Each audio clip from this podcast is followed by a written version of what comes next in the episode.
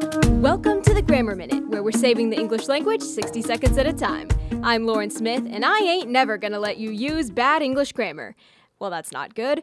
Everybody knows ain't is a word of questionable origin, but what if I had said, I am not never going to let you use bad English grammar? Why isn't that version of the sentence any less jarring?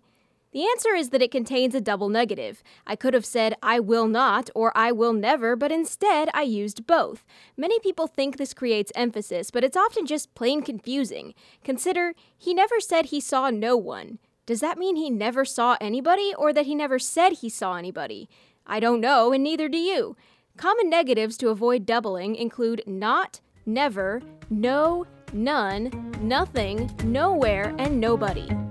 That's your Grammar Minute. Visit thegrammarminute.com for more tips and tricks.